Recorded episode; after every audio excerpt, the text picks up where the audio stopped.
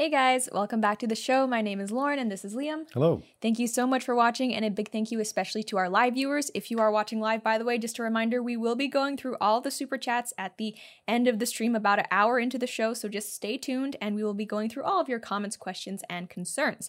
Okay, we have an eclectic show.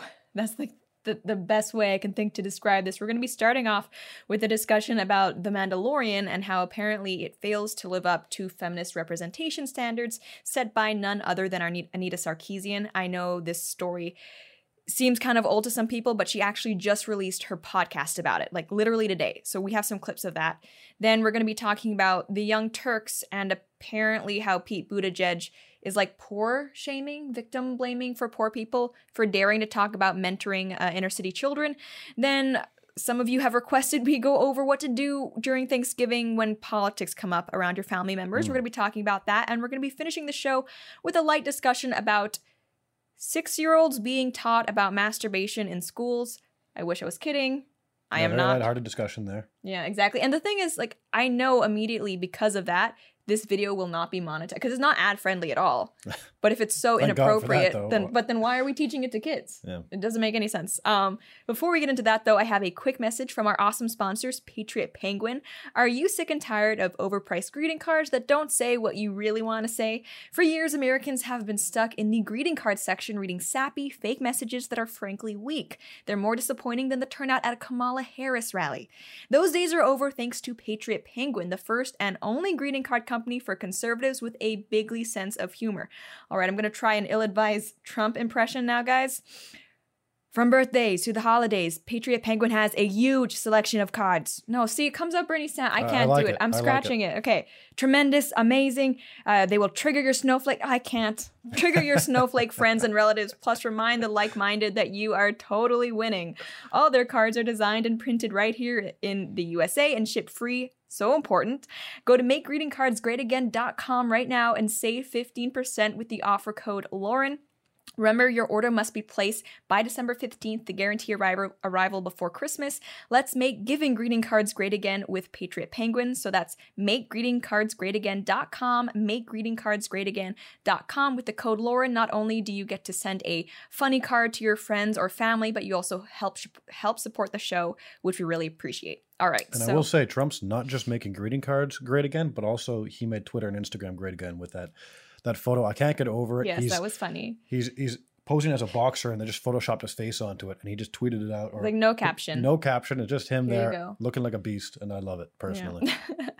um, okay so the mandalorian if any of you guys aren't caught up the mandalorian is kind of the flagship original series of disney plus disney's new streaming service um, uh, feminists aren't happy with it because there are not enough women in it apparently you haven't seen the mandalorian that's right. Yeah, I don't think you would like it. Frankly, it's. I mean, I've it, never been a big Star Wars guy. I, yeah. hate, I hate to say it. I, I it's got also, indoctrinated with Halo at a young age, and it's better than Star Wars. So. It's very family friendly. I will say. Like, I mean, not that Star Wars overall is not, but it's just yeah. it's very Disney. It's like it's even more toned down than like exactly the earlier Star um, Wars. Yeah. yeah, people die, but it's like the Avengers type of death, where it's like they get hit by a laser and then they just fall.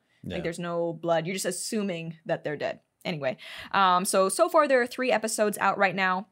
Fourth one comes out this Friday. I am totally caught up. I'm liking it so far. There will be eight episodes total for the first season. Second season has already been ordered. So the series has been very well received. Like I, the most positive reception I think for anything Disney's done for Star Wars so far. But according to some, specifically Anita Sarkeesian, the series falls short on female representation. On Twitter, she said, I am extremely am I extremely tired or is there not a single female speaking character in the first episode of Mandalorian? I've got to have missed something, right? I guess Jon Favreau, who the director, or at least developing the, the series, was like, well, if we just make all the vehicles female, like the ship and the blurrg, then we're good, right? That's just the right amount of female. It feels especially jarring given how much the recent films have done to amplify women and women of color who have been historically marginalized in the franchise. I still feel like I just forgot an entire scene and that in this year of our Lord 2019, an epic blockbuster television show could not be released without any female speaking parts. It's the current um, year again. Current year. Yeah, well, I mean, she's not wrong. I well, people did point out, and she admitted that there actually is one female character so far, but admittedly, she didn't get a lot of time. Um, kind of just like a side character. I think she had probably three to five minutes on screen, something like that, spread across the three episodes. But uh, yeah, people have said, wait a second, there are female cast members coming. They just haven't been introduced yet. Um, but to give everyone a recap of the conversation so far, the internet did not respond kindly to that. I think that tweet ended up getting like 7,000 replies, and it actually got to the point. Not that I think 7,000 is not that much of a ratio. Like, I've seen way worse ratios. Sure. I mean, I've been, I feel like people make too big of a deal of Twitter ratios. I get ratioed all the time. Anytime I tweet about a food opinion, I feel mm. I get ratioed. Well, you that's I think that's correct. Well, let's anyway. be honest. Um, so Insider actually did a, an entire article about how quote the Mandalorian is taking heat for its portrayal of women. Now feminist critics are facing waves of online harassment. They said Sarkeesian is the most prominent figure facing dogpiling and harassment in response to her criticism of the series, but she's not the only one. People with and without large Twitter followings, some who are verified and many who are not, have found themselves overwhelmed with anti feminist replies and messages across platforms after tweeting about how few women are in The Mandalorian. Online harassment in the Star Wars fandom, particularly of women, is nothing new, you dirty Star Wars fans. Actresses like Daisy Ridley and Kelly Marie Tran of the latest Disney owned Star Wars trilogy have recently talked about the negative aspects of the Star Wars community. Ridley, who stars in the newest Star Wars trilogy as Rey, cut off her Facebook and Instagram accounts like a Skywalker limb due to harassment and Tran faced racist and misogynistic harassment after appearing as the first woman of color in a leading role in the Star Wars franchise. Okay, obviously, I don't condone like her actually harassing people, um, especially not over something as trivial as a Star Wars take. Just don't don't do that. Mm-hmm. Um, but I do think that most of what they're receiving is not actually harassment, right? Yeah. I mean, yeah. being disagreeing, even if it's in a snarky, sarcastic way, maybe it's not nice, but it's still oh whatever. it's fine. not it's, it's not game. harassment, right? right? And I think people are just they're tired of every movie, especially ones of franchise franchises that they like, being put through this lens of intersectional feminism, which which I get, and I think we're too quick to sometimes label disagreement with harassment. is not the same thing. I know some mm. it can feel overwhelming when you're getting like thousands of people telling you you're wrong, but like that's still not harassment. Yeah, absolutely. And I mean, there will be people that actually do harass them, and I, I have no doubts that out of those seven thousand comments, some, some of them were sure, oh for sure crossing the line. But those are the kind of people that are going to be that way no matter what. You know, yeah. as much as we say don't harass them, those people are they're not even paying attention to those kind of rules, right? Yeah, exactly. So, um, so just we're anti-harassment of women, and actually, um, anyone really. Yeah, any, anyone. So mm-hmm. just don't harass people. It's yeah. it's not nice. Um, and but you know, to be fair to Anita, you know, people were upset with her sta- take on Star Wars. Um, feminist analysis of media is her thing. Like that's literally her entire shtick. Feminist frequency, which is I guess her podcast. We're going to be listening to clips in just a second. That's the entire premise of it. Mm-hmm. So, like I, get why she's doing this, and you know, at the same time, like it's it's just her thing.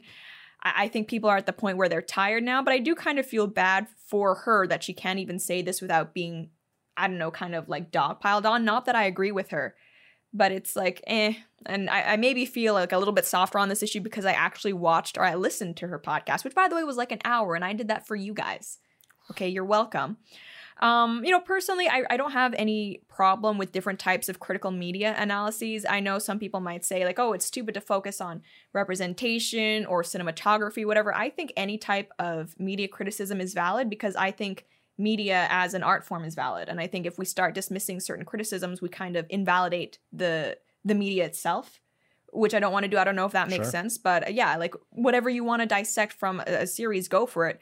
I I still think she's just wrong though. Yeah, I mean, honestly, I would think that that feminist frequency would be like the most positive and upbeat podcast on the web based on how media's been going lately. Right. It it's like it's everything. They're giving them everything they want. Right. I, I, mean, I can't even imagine what it'd be like to watch Hollywood movies through that lens. It must be like, yeah, oh yeah, look, woman, oh black, oh disabled, so good. Um, so yeah, anyway, the the episode they put out today was actually all about the Mandalorian, and I listened to it so we could have some more perspective about what exactly is her problem with this series. And before we, we go through it, I just want to say though, um, this to be fair to her this episode was like 50 minutes long 50 and only about 15 minutes of it was talking about the whole woman thing. So like again she's wrong and they did title it in a way like why aren't there more women in the Mandalorian? But I don't want to I guess, become the thing I hate and overblow this whole issue. Uh, but we're still going to respond to it. So here, their episode starts off with Anita, and she has two co-hosts on this podcast, um, talking about, I guess, how they view Star Wars overall, whether they can whether they consider themselves Star Wars fans, and it it's interesting given the conversation we're about to get into. You guys can listen to that here. I am also recently okay with Star Wars. Mm-hmm. I never watched it as a child. Me neither. Didn't happen. The first time I watched the um, original movies was when I was like 24. The new movies came out and I thought, fine. And I fell in love with them. I just yeah. I feel like I saw myself in more characters. And so then I went back and rewatched and I've seen all of them except for episode three. I was like, well, I guess I need to watch the new ones because that's what we do at Feminist Frequency. And I was like, oh, like this has some of the same problems, but also like I really enjoyed this. Totally. So cool.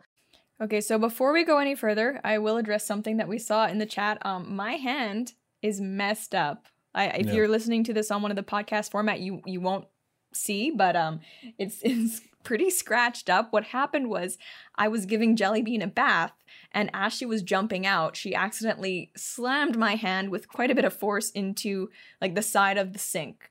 So very, hmm. very painful. She's a big dog. Yeah. She it, weighs more than Lauren. She does. So you know. She didn't mean yeah. to do it though. Like she had no idea anything was wrong. I very much had an idea that something was wrong though. It was it was bleeding a lot. The I, I put a bandage on it.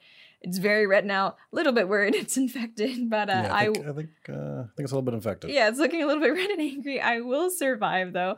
Um, okay, so regarding that clip, look, I don't like gatekeeping franchises or fandoms. Um, you know, unlike Liam, who kind of does. Yeah, I do. Yeah, he does. Um, uh, but at the same time, I feel like there are people who enjoy Star Wars, or at least they say they do, whose main concern, like these people, or at least one of them, is am I represented in this? Like that's how they gauge whether they're interested in a certain movie or TV series. Yeah. So they felt they weren't in the original Star Wars films, which still doesn't make sense to me because you have Princess Leia, who's like a huge character, very empowered by anyone's standards, but yeah, whatever. But she's not like a man. You yeah, know, that's true. It's not roles, intersectional so it's not enough. Yeah.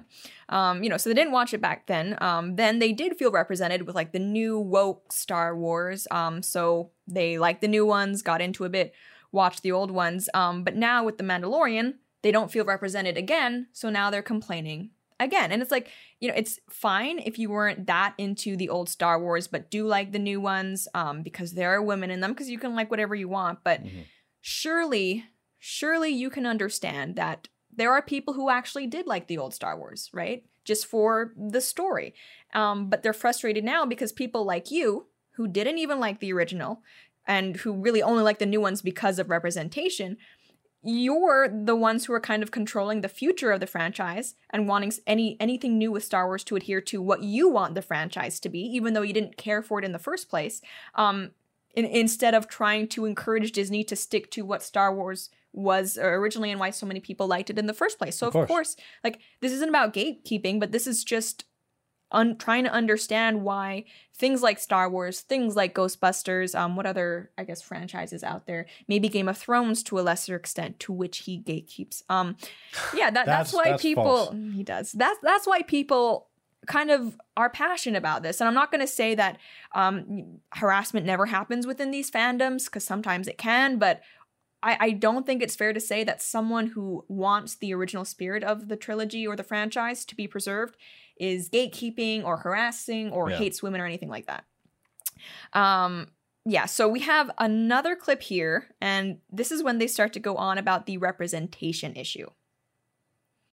Star Wars has always kind of been a space western. Yeah, Just, sure. Yeah. Which is not necessarily the issue. It's like, okay, well, so it's just a bunch of dudes, and then it's a bunch more dudes, and yeah. then it's a bunch more so many dudes. more dudes. and then there's one woman for like a one scene and yeah. then there's a bunch more dudes. Yes. And so like a woman who has no face. A woman who has no face. To be clear the female character in the series the mandalorian doesn't have a face because she is a mandalorian and if you're at all familiar with star wars you'll know star wars you'll know that the mandalorians keep their helmets on at all time. They're like this these warriors. Um so it's not like the show creators just thought, oh, you know, there's a woman. I don't know if I'm comfortable with that. We better like space burka it up. cover her face. Great, looks perfect. Let's go. That's not what happened. She, like any of the other Mandalorians, is wearing a helmet and she's actually like she's an armorer, so it kind of makes sense. Um, and the thing is, like when it comes to representation, it's true. Like there's there's a lot of dudes. I'm not. They're not exaggerating when they say there's really only one female character who speaks very limitedly. Th- this is a show about a bounty hunter, though, right? He's he's a, a space cowboy gunslinger you know, he's hanging out, he's looking for outlaws, criminals, whatever. Realistically, even if this were on Earth, like, would you expect many women to be around? Like who are not prostitutes because this is Disney, right? But it's just like realistically, that's that's what it's like. And I mean, you could say, hey, who cares about realism? This is Star Wars, people are in space and all that. But the point I'm I'm trying to make is that it is their ideology right now not the story's canon, not good storytelling, not realism or anything like that that is making them say, hey, not enough women, therefore this is a problem. Like it's you can say that there aren't enough women to your liking, but I don't think they've sufficiently proven why that needs to be there in the first place. It just it it doesn't make sense to me. I think it's fine to say The Mandalorian is not a feminist show because so far it hasn't proven that it is. Great. Yeah, um, it doesn't yeah, need to be politically But it doesn't aligned, need right? to be a, a feminist show. Doesn't need to be a Republican show either. Sometimes you could just be entertained by some space aliens and lasers. Yeah. You know, and it'd be nice to get back to that. I haven't seen the Mandal- Mandalorian yet, but from most of what I've heard it's about enjoyable. it, it's pretty apolitical for the most yeah. part. I'm sure there's a little bit of everything, you know, but it's fine. And the thing is, I'm someone who I was watching this, and before I kind of heard about the Twitter representation issue i didn't even notice about the woman because i'm not yeah. i'm not someone who goes into watching a movie and is trying to analyze everything by gender like okay No. women woman comes in at five minutes in she says seven things then you know exit stage left uh, another woman like i don't watch shows like that i know um we well, even just had because of internalized misogyny. Probably, let's probably. I'm just desensitized by the patriarchy. Um, but even I remember when we had the Joker come out, there was someone who did. Hmm. I think he was affiliated with the Young Turks. He did a whole video about how it's actually about racism and the Joker's racist. So you can tell he's going into this and he's looking for any instance of, of race and racism. And it's like, can you just not like I'm not saying that movies can't be political, but I think going into a movie with your own politics already superimposed onto the media at a certain point makes it so that you can appreciate what the story is trying to tell you. You're trying to inform the story about what it should or should not be. And it's just it's it's it's annoying. Okay. Um, and then here's our last clip from the podcast where the dreaded P word patriarchy finally comes up. They actually didn't mention it until like pretty far along. I was impressed. I was like literally waiting for it, but it finally Mm. it arrived. As the internet very graciously shared with me that apparently she's like in charge or the head of the oh. Mandalorians or she holds some superior position. Yeah, the but that is armor not is made- important. That's not made clear in the first episode Agreed. unless you know lore. Yeah. Also, Anita, the reason that Bowser always kidnaps Princess Peach is because she's a powerful political leader. If if it were flipped and it were all women and like one man in like a, a minor speaking role, it would seem like super super weird to all of us. But because patriarchy, we accept this ratio and this dynamic as more or less quote unquote normal. Patriarchy. That's what it's because Patriarchy bad. because patriarchy. White man bad too. Yeah. Well, actually, and that's the thing. Like, it's funny that they have all of these complaints about a show with the guy. Like, the guy's wearing a helmet the helmet the entire time. I doubt we'll ever see his face. We know the main character is played by uh, Pedro pa- Pedro Pascal, who was Oberyn in Game of Thrones, which I find exciting. But like, Mhm. I, I don't know. Maybe he's super. Maybe he's trans. We don't even know for sure that he's a male. Actually, someone pointed that out on Twitter. No one self-identifies their gender to them, so That's they're true. making some assumptions based on how they present, which I think uh, you know is a little bit transphobic. That's that's a fair point. And I will say that I think she's right about the whole noticing the inverse thing, right? Because if it was inverse and everybody was female or, or female presenting or whatever they would like to call it, I would notice it. But that's because it would be completely forced and inaccurate, right? Because, It- but it- based on the situation, based on the situation, right? It you'd be obvious that this is actually a political statement made by the, the movie makers rather than something that the story actually contains. yeah, And that's when it becomes something like all those movies that have just come out recently where it's like, all right, I'm just watching propaganda. yeah. When you have like I don't know a five foot two Mandalorian female who's like completely beating up some huge guys with guns. Um, but the thing is, like, there are tons of shows out there that have either predominantly or entirely female casts. Um, Buffy the Vampire Slayer, Orange is the New Black, Golden Girls, Desperate Housewives, Totally Spies. If you know what that is, we can be friends. Um, it.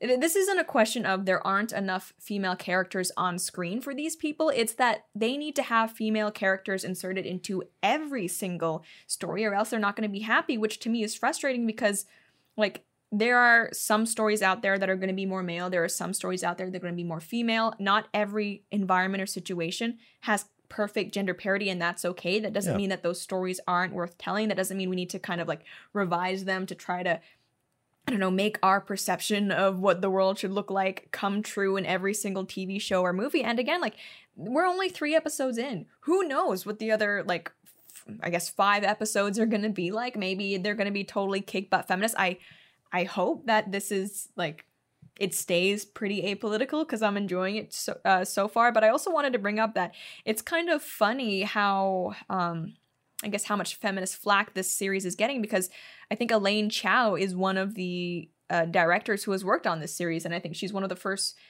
at least Asian females to work on like a Star Wars project like this, which you would think is cool, but apparently she might be a little bit like internally misogynistic because mm. she hmm. didn't say like, hey, not enough people and there. Also, like there's a baby Yoda, which I'm sure you've all seen yes. memes of so far. We don't know what that gender is, so maybe maybe it's a girl. I don't know. I don't know how to tell with with a Yoda. Uh, in any case, moving along to our good friends at the Young Turks, because it's been a while since we talked about the Young Turks. Young Turks. Um, I'm not a fan of Pete Buttigieg.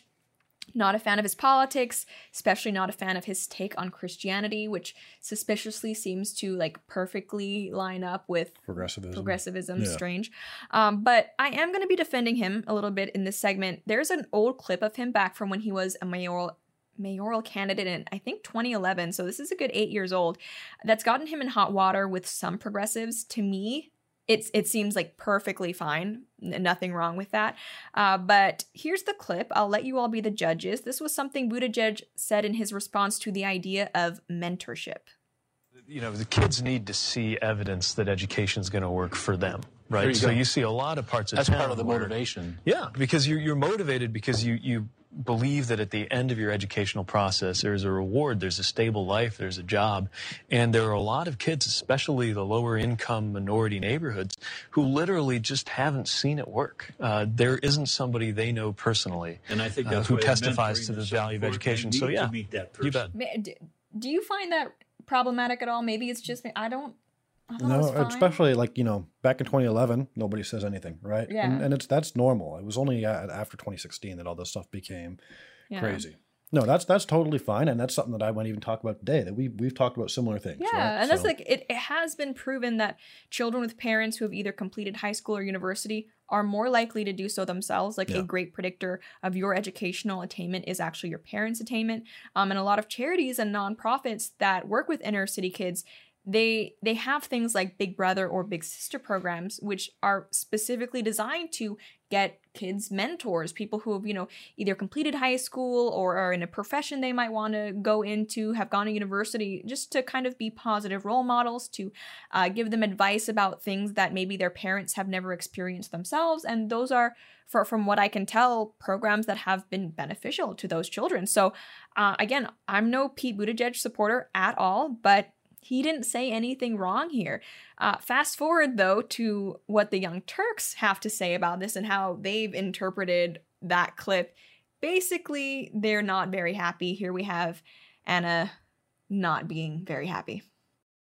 Yeah, where are the fathers? I mean, isn't that the problem? You know, these these households, these poor households, just have uh, either a parent missing or they're uneducated, and that's really the whole answer about income and wealth inequality in America. But what Pete Buttigieg was doing right now was blaming parents of children living in poverty for the poverty that they're living in. You will be vilified by people like Pete Buttigieg if you live in poverty, if you raise your kids in poverty. It's your fault, according to Buttigieg. We just need we need some good people, some good mentors to encourage these kids to go to school, you know, the school that they can't afford.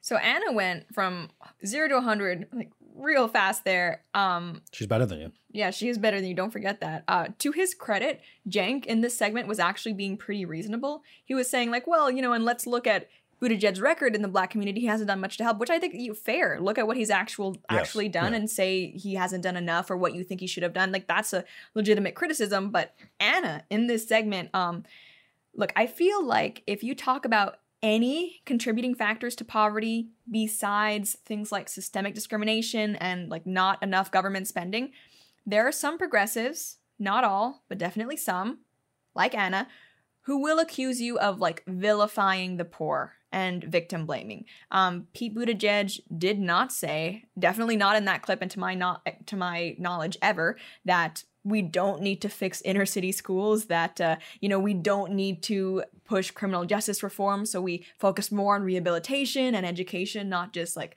punishment. He didn't say any of that. All Pete did was address the topic of mentorship, which it seems like he didn't even bring up himself, and the importance of role models when it comes to pursuing education. So all of this, you know, the, the idea that he's dismissing other factors that might contribute to poverty or none of that is true. Anything that he said on that clip has actually statistical backing to support it. So it's a valid concern. I'm glad he brought it up and I think more people should be talking about it. And I right. think it's I also want to point out again this was in 2011. So even like assuming that it was not like this was still eight years ago, which is crazy. By it's the way, crazy. 2011 was eight or nine years ago. Already. I know I don't like it's, to think about uh, it. I saw. I saw something about um someone being born in 2000 and like how they're like actually like they're legal now. Yeah, I don't they like. They could drink if they're in Canada. Yeah, I don't. I don't like that one That's, bit. Uh, yeah. Um, but anyway, they they were so actually incensed by what Pete Buttigieg did or said, they did a second video about this whole thing. And it turns out, yeah, they're still not done tearing into Mayor Pete. Yeah. And, you know, in, in one part of it, he mentions, you know, education, you know, stable life. I know a lot of people right now who have uh, gone through the process of obtaining a higher education. They've even gone to get their graduate degrees after the fact, and uh, their lives aren't very stable right now. Mm-hmm. Like, it's not that mm-hmm. you didn't mm-hmm. have opportunity, that it's really your parents' fault and the culture's fault. But as somebody else said, eh, how come they never talk about that with poor white people? Why don't their parents give them, show them the value of education? Right? It's only reserved for poor black people. Mm-hmm. Then we're moralizing about how they have some sort of cultural problem as opposed to a funding problem.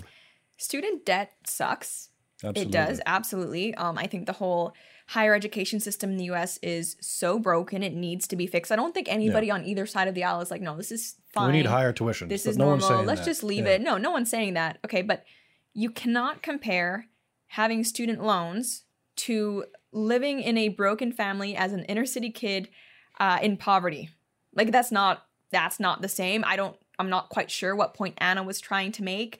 Um, you know, maybe that it like that education didn't fix things enough because it certainly does. We did a video about how um, having a college degree or you know even a high school degree you finished is directly correlated to higher earnings. Um, right. Education is a you know a huge help if you're trying to lift yourself out of poverty even depending i'm not saying like spend 200000 on a gender studies degree. No. No but i mean if you can get a smart degree at a reasonably priced school, even if you graduate with some loans, you're still going to be off in a better position. So I, in like, fact, I might even say don't don't go to university necessarily. You could look into things like the trades. They pay very very well. well. Yeah, that, yeah, I mean that's also a form of ed- education too. Oh, it is, and and some of these things are more needed than more degrees in a lot of these fields. We're yeah. probably overproducing a lot of these degrees now because you can't deny people uh, certain university access. You know, mm-hmm. like based on money at least. Yeah. So there's just an overproduction of degrees, and I don't know. I, I, would say go look at something like on Ben Shapiro's podcast. He did an interview with uh, Mike Rowe, the guy from Dirty oh, Jobs. Oh yeah, yeah. And that was I thought terrific. Um, he talks a lot about mentorship mm-hmm. and internship and, and but that's trades. these are all still forms of education. Yes. So it's like I get that we need to address student loans and the, and the debt, but I don't know if the right answer is to kind of be dismissing the fact that education does help a ton mm-hmm. when it comes to so I, what, what point are you even trying to make but uh, also just a side note we recently did a video about the idea of free college with freedomworks if you haven't seen it yet check it out um, and i had someone say what do you know about it you went to college in canada Okay, mm. A, uh, college in Canada is still not free. Like, right? You no, it's not. Yeah, you still have to pay for it. Um, and B, I've only ever done college in the U.S., so I don't know what you're like. I don't know what you're talking about. Uh, just wanted to mention that because it was bothering me. But uh, yeah, um, also, what Cenk then went on to say about why don't they say this stuff about white kids? If you go back and watch the clip, which I actually did because I was kind of taken aback by his comments, um, people are making it seem like Buttigieg was like, "Hey, this is why black kids are poor." He barely says any of that. No, yeah, he, he did not say that at all. He he was mentioning like lower income kids and yeah, mentorship. He never mentioned black at all. no, and then later on, he he said this is especially true in certain lower income minority neighborhoods. Um, but he never said just black kids or like no. Right. He started off talking about any underprivileged kid who may not have a, a, role model when it comes to education specifically. So to make it seem like he's racializing this issue, it's not true. But the the, the interesting thing about um, you know, two parent households and your parents' level of education is that when you actually control for those factors, then um, kind of racial divides and poverty really start being broken down, right? If you right now, if you are a black child, unfortunately, you are very, very likely to be born to a single parent household and therefore much more likely to be in poverty. But if we look at black households who have gotten married finished high school themselves, um, got married before they had kids, the rates are so, so much lower. So, what we can see here is that the choices people make actually have a tangible effect on the outcomes of their lives. And that's not to say there aren't still issues. I think, you know, conservatives and liberals both agree something needs to be done about the school system. No yeah. one's ignoring it. No one's saying it's fine, that's great. And, and that it affects not only urban exactly. minorities, but also, yeah, there's a large community in the states of people that have white skin that are also in poverty. And, yeah. and I don't think like they're claiming that we say that we don't want to address that either. Either, right? yeah. But that's that, the thing. Like when we talk about these issues like family, education, we're talking about it for everybody. Of course, yeah. Everybody. I mean, we're not saying things like the truckers learn to code. That's yeah. not what we're saying. Where we think that there's something reasonable, which is why I brought up the whole um, mentorship and, and, yeah. and that kind of thing, because I think that all communities have to look at a variety of options, not just look at dogpiling to these universities. It, I don't think that really works. Mm-hmm. But we all ultimately have to do this, and I don't think that that white communities that I don't think these people like very much because they tend to hold a different view than what they want to yeah. behold. Right?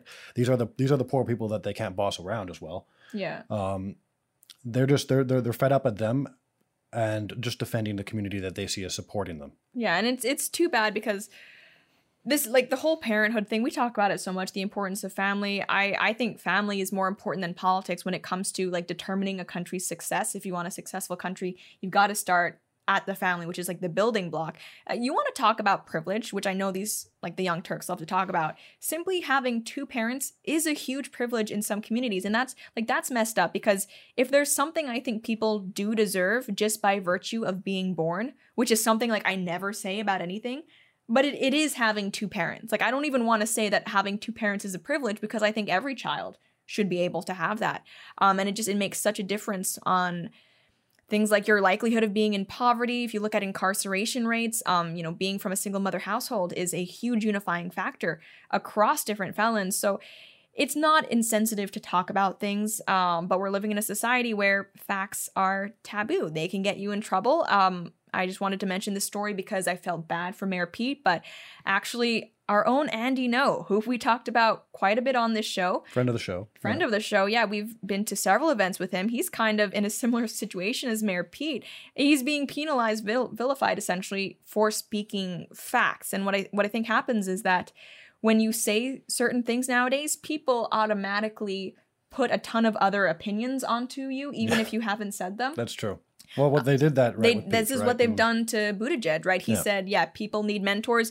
Ana kind of like it, it, that went in, and then like out the other ear from her progressive brain was, uh, I, "I hate poor people. It's their fault. I'm, I'm, you know, vilifying them." Probably thinks that he called them dirty or something. It's like, no, that's not what happened. Um, something similar happened with Andy. He's been banned from Twitter, I think, a few days ago. Uh, we have this piece from the Post Millennial here explaining what happened. Uh, Andy Ngo remains suspended from Twitter for truthful tweet. Yesterday, journalist and the Post Millennial editor at large Andy Ngo was suspended from Twitter for the following tweet directed at Chelsea Clinton. The US is one of the safest countries for trans people. The murder rate of trans victims is actually lower than that of the cis population. Also, who is behind the murders? Mostly black men. Ngo has been banned from Twitter for saying a true thing. As a journalist, his job is to expose the truth. Twitter has deemed the speaking of facts to be hateful conduct. Ngo's tweet was in response to Clinton's Trans Remembrance Day. Uh, post honoring murdered trans women. He showed that Clinton's tweet was misleading. There has been much talk about how many trans women have been killed for being trans in the United States. Many trans activists claim that it is an ap- an epidemic. So we are it's it's Orwellian. We're living in a, a time where speaking the truth is seen as bigoted. And it's frustrating Absolutely. because a lot of times, and this especially with Mayor Pete, in, unless you correctly identify a problem, you can't really fix it. Yeah. Um, you can throw all of the, I guess, school money you want at certain communities, but at the end of the day, that's not going to bring fathers back into the home and that's an issue. It's not going to get better without talking about it. And it's super frustrating for shows like us, where we're constantly having to tiptoe around saying things as they are to some degree. We do our best to be very honest and straightforward, but at the same time, we have to deal with realities, mm-hmm. which are like we could be banned. We just saw. I was looking at an article with Scarlett Johansson mm-hmm. talking about. Um, the whole thing where she reject where she was angry that the trans community was angry at her because she couldn't take on the, the role of a trans person in what's that movie? It was, was the one where it, it's set in the seventies, right? I forget yeah, what it's called though. I forget the name of it, but it, it, got canceled because she she pulled out and she had to apologize for that. But she was just speaking what was on her mind in a very plain and acceptable way, I think. Yeah. But the thing is, you you really in this day and age you it, you can't do that safely not on these social media companies you know yeah. and, and your career could be at stake and it's, it's frustrating because i guess people like anyone who is at all conservative they always get accused of not caring about poor people not caring about minority communities and it's like when you try to talk about something like the breakdown of the family or how you know the impact of education you're automatically branded racist so it's like literally the only thing you can do that in these people's eyes would be acceptably um, like lobbying or trying to advocate for these communities is parroting progressive talking points like yep. in there there's no other way to help them anything else is racism and, and then of course you see things like the disparity in who gives to charities between progressives and, and conservatives right, right? right, i mean it's just it's mind-boggling that this this is even a conversation to me same um, okay, so now we're going to be talking about Thanksgiving. We are, this show is being broadcast live on Wednesday. Thanksgiving is tomorrow for our American friends. We had ours in October. Yes. But uh, a bunch of you were asking for a segment about how to deal with politics and the family. Um, is it worth cutting out family members from your life over politics? I say no, but apparently not everyone shares this opinion, uh, as many people on Twitter showed. We have this one tweet by someone named Charlotte Clymer. She says, I have an aunt I love and who I'm sure loves me. Didn't stop me from calling out her racist BS when she voted for Trump and defended his actions. We haven't spoken in two years. Loving someone doesn't mean we condone their complicity, it means we hold them accountable. Um, this is very sad to me because she admits that she loves her aunt and that her aunt loves her. So they both love each other, and it seems like the problem is really just who her aunt voted for. Um, like I do think there are legitimate reasons to disassociate or maybe step back from family members, like abuse, yes, neglect. Yeah. Um, someone being related to you by blood does not give them a carte blanche to just mistreat you. That's that's you know because oh we're family. Yeah. That's not what I believe at all. Okay, but voting for the wrong person, if you ask me, is not one of those things that is worth cutting a family member out of your life for, especially if you admit that you, like you both love each other. To me that is that is so crazy. Um and i was kind of shocked and saddened how many likes and retweet retweets that tweet was getting. Like defending disavowing a family member um literally just for voting for trump and supporting him. That's crazy. I, like you you're alienating all these people completely and everybody's getting more entrenched and i mean it's did you really love that person that much if you're not willing to work out some differences you had I, I mean, I, I, would be, I'd I would question it's the claim that she loved them. Type yeah. of love, I mean, I really. would say. Um, but you know what? Geraldine, who is verified, all these people seem to be verified. These like family separators. Um, she wrote, "People who refuse to let their politics infringe on their personal lives are the apex of privilege. It means that their politics don't actually influence their personal lives, so they can afford to do whatever they want. They don't have skin in the game." Okay, you know what is privilege to me? looking at a family member who loves you, who supports you, who you've had a good relationship up until now, and saying, I don't want to talk to you because of who, who you voted for. Like, do you realize that other people have actual family issues? Like, they're dealing with actual abuse, actual neglect, actual addiction, and here you are, like, with with your probably otherwise perfectly intact household because you're from a, a privileged family and saying no I I don't want to talk to Aunt Karen because she voted for Trump. Like, do you yeah. have any idea how privileged you sound? Of course. Well, I mean, take that idea even further. You know how privileged you are to have such attention for a first world problem, right? Yeah. They've invented problems because they didn't have enough problems.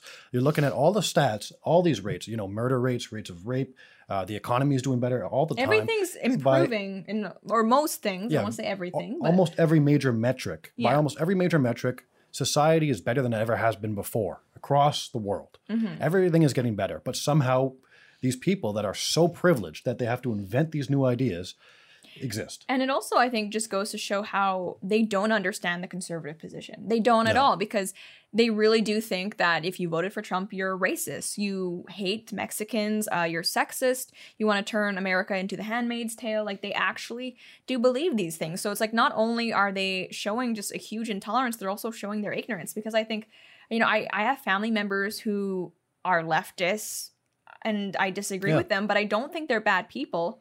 I think in like they in their opinion they're doing the right thing and and that's okay. And the intolerance have a difference. You're right. And the intolerance goes hand in hand with with um, their ignorance right? Mm-hmm. because by not tolerating your loved ones who have different opinions you're not you're not learning their opinion and you're not getting any better as a person. So you just have this makeshift idea as to what the enemy is really about where if you talk to your loved one you would know that oh wait they're she's not actually racist for voting mm-hmm. for Donald Trump. What? Yeah, and like you just know? you know, we were talking about broken families uh, in their last segment. Just just imagine you you tell an inner city kid who's maybe never met their their father or the mother, yeah. I have mine, but I don't talk to him anymore because he voted for the wrong person. Yeah. Like, do you have any idea how lucky you are to have a family that loves you and who wants to be in your life? Like, ugh, I. Ugh. Anyway, um, so there was there was some sane voices in that Twitter thread. Um, this person said, Wow, there is no person I love in my life that I would cut out cut out of it over something as trivial as a vote. I'm sad for you, but of course, because we can't have nice things anymore, Justin wants the Nazis gone. I can only imagine what his politics are, says our politics is an expression of our morality and values. I'd hardly hardly call that trivial, but that just goes to like you don't care about what the other person's morality or values are. And actually, it's been proven that people on the far left do not understand conservative positions as well as you know the the inverse and i think it's because if you're a conservative person you're bombarded with left-wing views all the time pop culture if you're young your friends uh, the, the media and things like that but if you are left-wing a lot of these people do live in a bubble um, so yeah unfortunately we have those people who are willing to cut family members out of their lives just for political beliefs. I hope that's none of you guys. I hope you're able to kind of love your your family members even if you disagree politically but then on the other side i guess this is better but it's maybe more annoying um, we have people who apparently think that thanksgiving is the perfect time to lecture your family about yeah. politics and uh, which i'm sure hey they'll all appreciate and love I know it's tempting sometimes because I've got some family members that are that are pretty far left, you know, mm-hmm. and it's like uh, it's it's definitely tempting sometimes to to engage in a discussion about these kinds of things when they start, uh, you know, talking about how they're the voice for all the turkeys that died there, and they want oh, to. Yeah, vegan. Yeah, I've got some, which is you know we we love we all love each other, we, we yeah. really do. But it, sometimes sometimes it is tempting to be that that that uh, um, obtuse and abrasive uncle in the room, you know, yeah. like uh, I get it, but you shouldn't be doing it. It doesn't win anybody over. Yeah, and I mean, I'm I'm someone who this may seem strange because of like this show and everything, but or maybe it's because of the show because I talk about politics all the time, but I don't need to talk about politics with every person I meet. I am totally okay not talking about politics with my family because there's other things happening. Maybe someone will say that's I can only do that because I'm privileged and I don't have skin in the game, well, whatever. But it's like politics shouldn't be all of your life. You should care about how your family's health is doing, how their hobbies, mm, interests, talk like about jelly bean for going. a bit. Yeah, your dogs, your pets, just anything. It doesn't always need to be about politics. Um, but we have another tweet here from Charlotte, who uh, you can probably guess disagrees.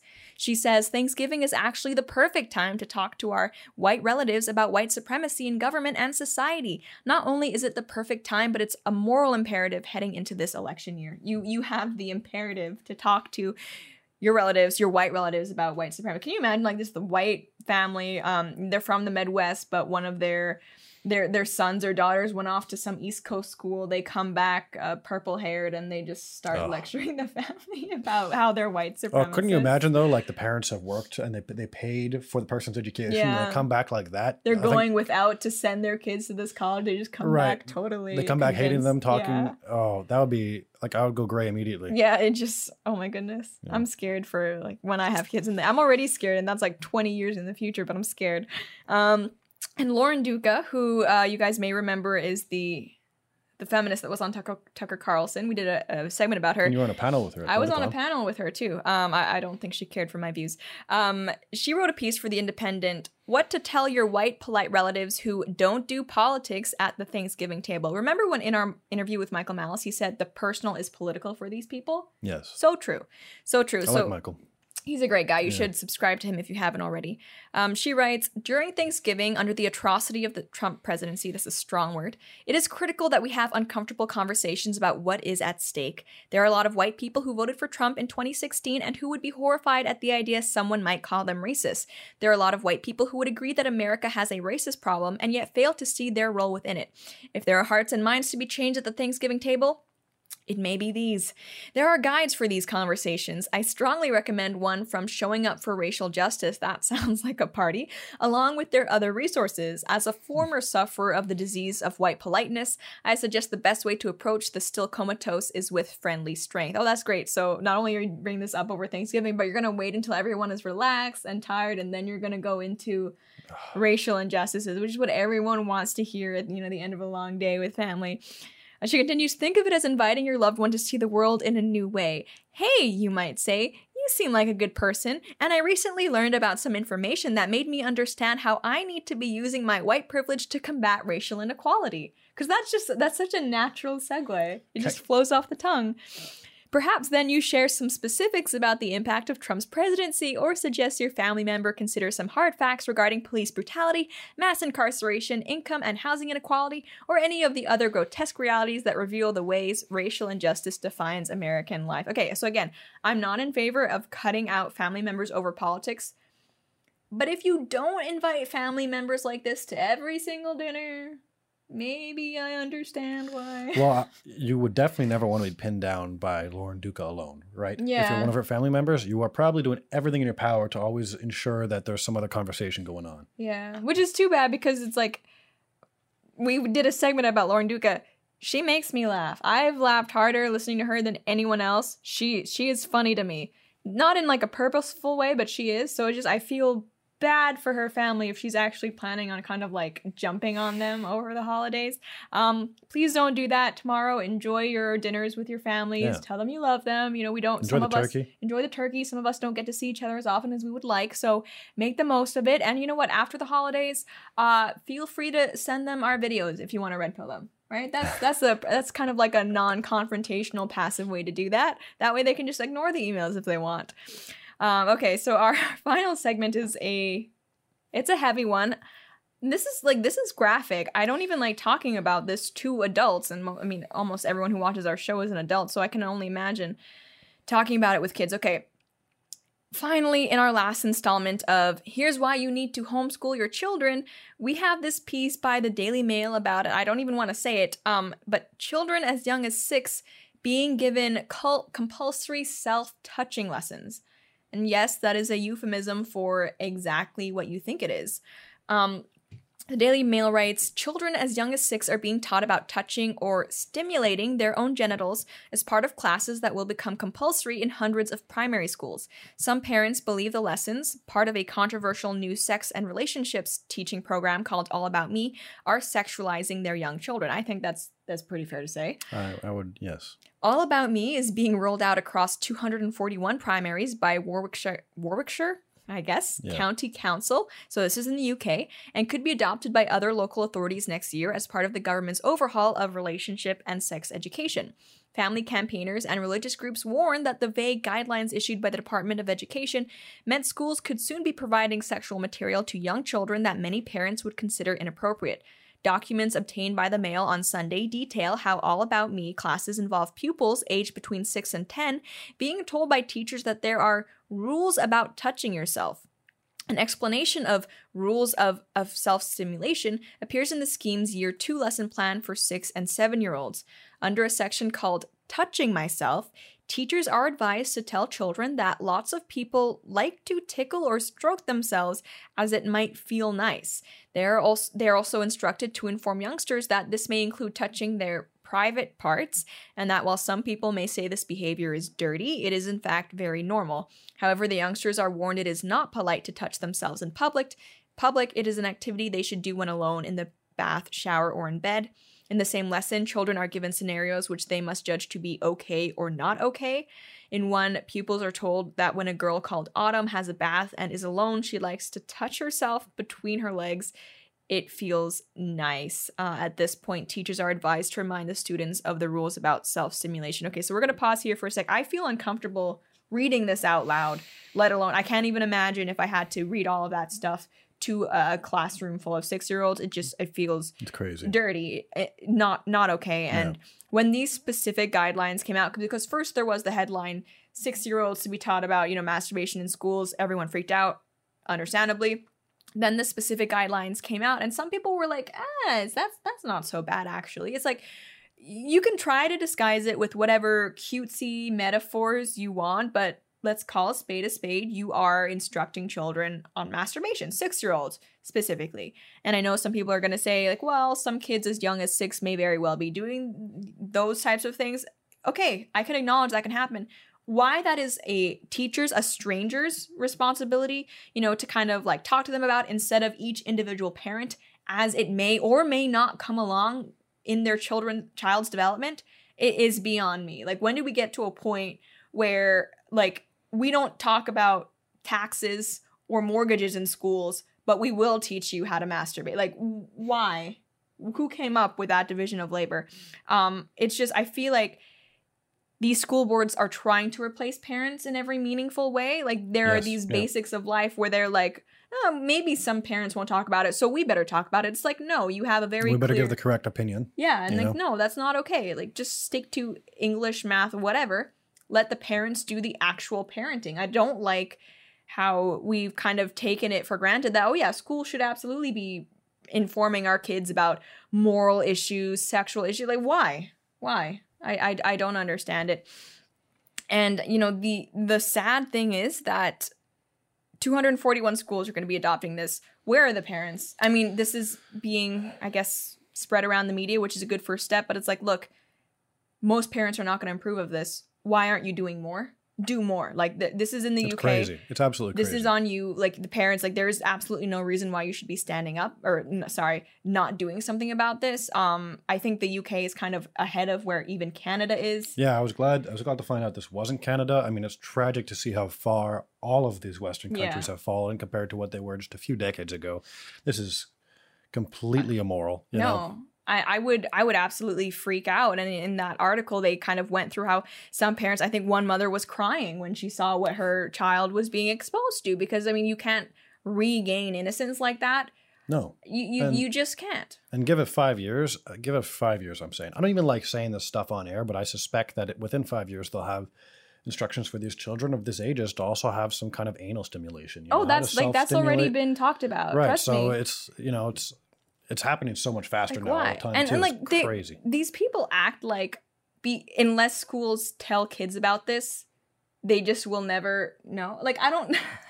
I mean, it, it's not like kids or humans de- learn to develop naturally when the time yeah. comes is like i don't know why they think they need to kind of have a lesson plan about every little bit of development or relationship because this isn't just about sex in the uk like they also teach you how to date apparently or there's a relationship aspect it's just mm. it's very strange um okay but we we continue Lynette Smith, a teacher who runs a company which provides RSE. Oh, so it's it's not even it's not even their teachers. It's literally I think just a stranger, like a sex educator, who's talking to your six year old about masturbation. It could, it could be, or it could also be a company that makes these programs to sell to the government, sort of thing. Uh, e- either, way, way, though, it's yeah, like it's, if, if you're okay with a stranger talking to your your six year old about this, I don't know what to tell you. This just it'll seems... be one of those uh, drag queens as yeah, well. Yeah, perfect. Uh, but Lynette Smith, a teacher who runs a company, yada yada, said she sympathized with those concerned by the self stimulation section of the year two curriculum. She said, We never use the word self stimulation, not in primary school. For us, it is not appropriate. So, um, you know, what, what kind of I guess perverts do you think we are with the self stimulation? No, we we never say that. No, when we're when we're teaching the six year olds about masturbation, we say self touching. Okay, calm down. We're not like that here. Like I, I think you missed the point about why people are freaking out. It's not because of the terminology, it's because of the subject matter. Of course, I remember the, the sex ed when I was like 12 and it, or yeah, my last, my, maybe grade five. So maybe 11, 12, something like that. And it still felt like it wasn't too early, but it was like, this is a revelatory experience, you know, yeah. like you didn't really understand it. And it feels like they're just this is all happening too soon. I mean, at that age, you probably still think Santa's real, right? Oh, sorry, he is, by the way. If you're, yeah. But. Um, well, I remember at least in my school when we when we were in fifth grade, that's when we had the first health class. So we were just talking about like literally puberty. Um, girls get periods. This yeah. is what that means. Boys have other things they're dealing with. I don't know who got the worst end of the stick. Like at that age, it was just a very confusing time for everybody, and it wasn't until like sixth grade when they started talking about things like contraception.